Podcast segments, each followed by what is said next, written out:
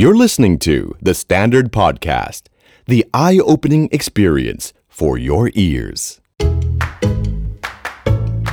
New Year, New You. สวัสดีค่ะ ยินดีต้อนรับเข้าสู่รายการ New Year New You Podcast กับจุนจูนพัชชาพูนพิริยะค่ะ รายการที่จะทำให้ปณิธานปีใหม่ของคุณเป็นจริงได้ค่ะ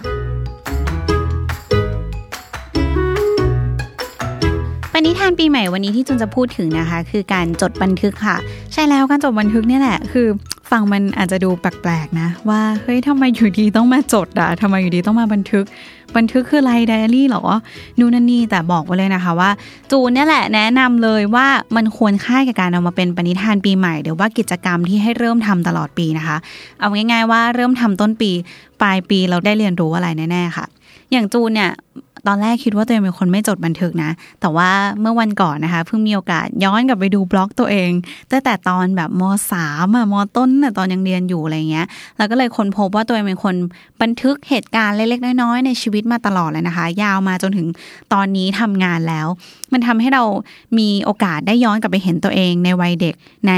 อีก 3 ปีที่ผ่านมาหรืออะไรแบบนี้นะคะ ว่าตัวเองเคยคิดแบบไหน เคยฝันว่าจะเป็นแบบไหน เคย plan ยังไงไว้ในชีวิต เรามองสิ่งแบบนี้ยังไง แล้วตอนนี้เราเปลี่ยนไปแบบไหนนะคะ มันทำให้เรารู้จักตัวเองมากขึ้น แล้วก็ได้เรียนรู้อะไรหลาย ๆ อย่างเลยถือว่าเป็นเรื่องเซอร์ไพรส์มาก ๆ เลยนะคะ ที่ตัวเองได้บันทึกจากวันนั้นจนถึงวันนี้เราเปลี่ยนแปลงไปยังไง ก็เลยอยากแนะนำให้คนอื่นลองมาจดบันทึกกันค่ะ แต่ว่าอย่าเพิ่งไปยึดติดนะคะ ว่าแบบเฮ้ยต้องจดบันทึกนี่จะมาให้เราเขียนไดอารี่หรอ หรือว่า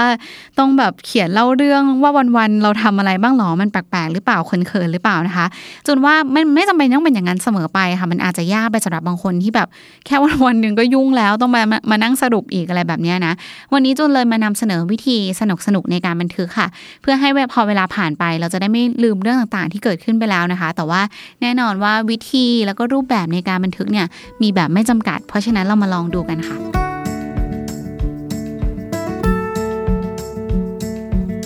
วิธีแรกนะคะ ถ้าเป็นคนชอบเขียนไดอารี่อยู่แล้วเนี่ย แต่ว่าไม่ชอบเขียนอะไรยาวๆ ไม่มีเวลาจะมานั่ง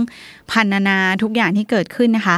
จุนว่าลองวิธีจดสั้นๆ 1 วัน 1 ประโยคค่ะ อันนี้ก็เป็นกิมมิคที่เก๋เหมือนกันนะ ลองเลือกเหตุการณ์ที่สำคัญหรือว่าเหตุการณ์ที่แบบประทับใจที่สุดในวันนั้นๆนะคะ แล้วก็ซื้อสมุดมาก็ได้นะ มันจะมีพวกสมุดที่มีปฏิทินอยู่แล้วใช่ป่ะ แล้วช่องมันจะไม่ได้ใหญ่มากในการเขียนแต่ละวัน เพราะฉะนั้นเราก็ใช้ไกด์ในหนึ่งช่องเนี่ยแหละค่ะ เขียนวันเดียวประโยคเดียวภายในช่องเดียวเท่านั้น แล้วก็สรุปไปเลยว่าเรื่องไหนที่มันสำคัญหรือว่าเอฟเฟกต่อความรู้สึกต่อจิตใจต่อชีวิตเรามากที่สุดในวันนั้นๆนะคะแล้วก็เนี่ยแค่ลองดูนะ จนว่าเดือนเดียวอะ่ะ ผ่านไปลองย้อนกลับไปนู้นแต่วันที่หนึ่งอะก็มีอะไรให้อ่านเต็มไปหมดเลยนะคะ ว่า วันนี้เกิดเหตุการณ์นี้ได้เจอคนนี้รู้สึกแบบนี้อะไรแบบนี้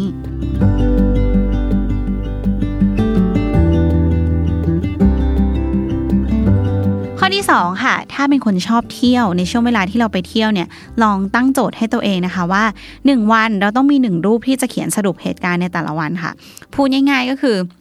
1 วัน 1 รูป พร้อมแคปชั่น อาจจะโพสต์ลง Facebook ก็ได้นะ Instagram ก็ได้นะคะ แต่ว่าไม่ใช่แบบว่า ส่งลงรูปลงรูปธรรมดาไปเที่ยว pose กับท้องฟ้าแล้วเขียนแคปชั่นแบบธรรมดาธรรมดาไม่ที่เราเคยเขียนนะแบบ sky is the limit อะไรเงี้ยลองเปลี่ยนเป็นเล่าเรื่องหรือว่าคำจำกัดความเรื่องราวสั้นๆเกี่ยวกับวันนั้นๆที่เราเกิดขึ้นว่าเกิดอะไรขึ้นบ้างนะคะ ไปเที่ยวที่ไหนแท็กสถานที่ดูไหมเขียนความรู้สึกหลังจากจบทริปวันนั้นดูไหมอะไรแบบนี้นะคะ พอจบทริปเนี่ยมันจะได้เตือนความทรงจำเราว่าเฮ้ยเราเคยไปที่นี่มาแล้วนี่นาที่นี่เป็นยังไงดีไม่ดีอะไรแบบนี้นะคะ เวลามีเพื่อนที่อยากแบบเฮ้ยแกไปเที่ยวที่นี่มาหรือยัง หรืออยากไปเที่ยวตามรอยเรา เราจะได้เอาข้อมูลตรงนี้ไปให้เพื่อนดูได้ค่ะ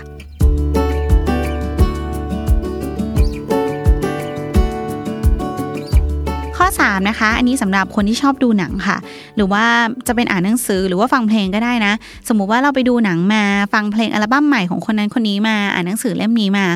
มันอาจจะไม่ต้องจดบันทึกเหมือนกับว่าเรารีวิวอยู่ในเพจยิ่งใหญ่ก็ได้นะคะ แต่จะเป็นจดบันทึกว่าเรื่องนี้เราชอบหรือว่าไม่ชอบอะไรบ้าง ข้อ 1 ข้อ 2 ข้อ 3 ข้อ 4 เรารู้สึกยังไงกับตัวละครนี้บ้าง อยากให้มันเป็นแบบไหนอะไรแบบนี้นะคะ พอสิ้นปีเราจจะมาดูแล้วก็พบว่าเฮ้ยปีนี้ดูตัวเองดูหนังไปถึงแบบ 20 เรื่องเลยเหรอ เราชอบหนังเรื่องไหนที่สุด เรามีแบบความคิดแนวไหนสรุปแล้วเราเป็นคนแบบไหนเวลาดูหนังกันแน่อะไรแบบนี้นะคะ ต่อไปถ้าเราเขียนเพลินๆเราอาจจะเปิดเป็นเพจก็ได้นะจนว่าเพจที่เขามีอยู่ตอนนี้มันก็อาจจะมาจากอะไรแบบนี้นั่นแหละค่ะ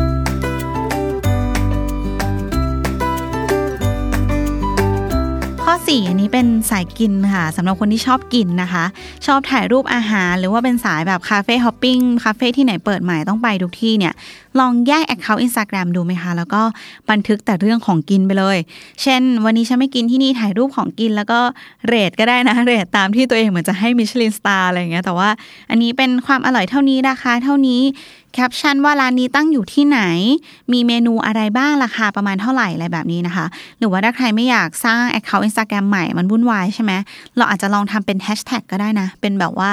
จูนจูนรีวิว cafe hopping อะไรแบบเนี้ยแล้วตัวเองก็จะได้กดเข้าไปแฮชแท็กนั้นเวลาสิ้นปีนะคะ แล้วก็ย้อนดูว่าเคยไปเที่ยวเคยไปกินที่ไหนมาบ้าง ร้านไหนดี ร้านไหนเด็ดจะได้ไปแนะนำคนอื่นได้ด้วยค่ะ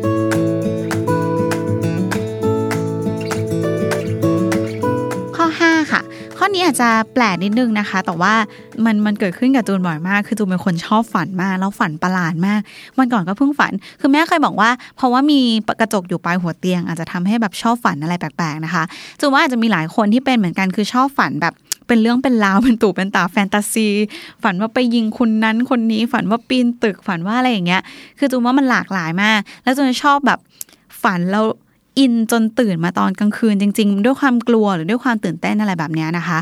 จูนแนะนำว่าหลังจากนี้ลองดูค่ะ จดความฝันว่าเกิดอะไรขึ้นในฝันฝัน วันนี้ฉันฝันเรื่องนี้เรื่องนี้เรื่องนี้ มันมีคนเหมือนจูนเคยอ่านมาว่าถ้าเราจดฝันไปเรื่อยๆเนี่ยนะคะ ต่อไปแล้วสามารถทำให้มันเป็น lucid dream ได้แบบกำหนดฝันตัวเองได้แล้วต่อไปเราจะกำหนด action ที่จะทำในฝันได้จริงๆอะเหมือนเข้าไปในอยู่ในฝันตัวเองได้ เพราะฉะนั้นใครอยากลองเล่นนะคะ อยากลองเริ่มจดบันทึกแต่ว่ากลัวเบื่อไม่อยากจดบันทึกชีวิตประจำวันก็ลองจดความฝันตัวเองก็ได้นะคะ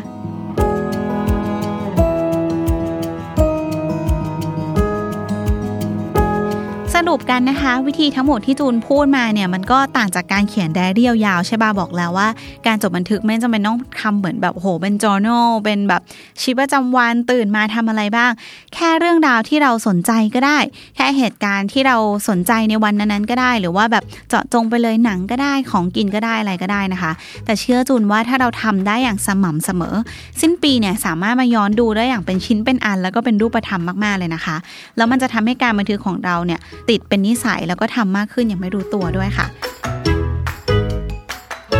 ใครที่เขียนบันทึกอยู่แล้วนะคะ มีบล็อกตัวเองอยู่แล้ว หรือว่ามีเรื่องเล่าสนุกๆเกี่ยวกับการจดบันทึกที่อยากแชร์ให้เราฟังเนี่ย คอมเมนต์มาได้ที่โพสต์นี้เลยนะคะ ติดตาม New Year New You ได้ทุกวันตลอดเดือนมกราคมวันนี้ไปแล้ว สวัสดีค่ะ ชีวิตที่ดีมาจากจุดเริ่มต้นที่ดี For Good Mornings SC Asset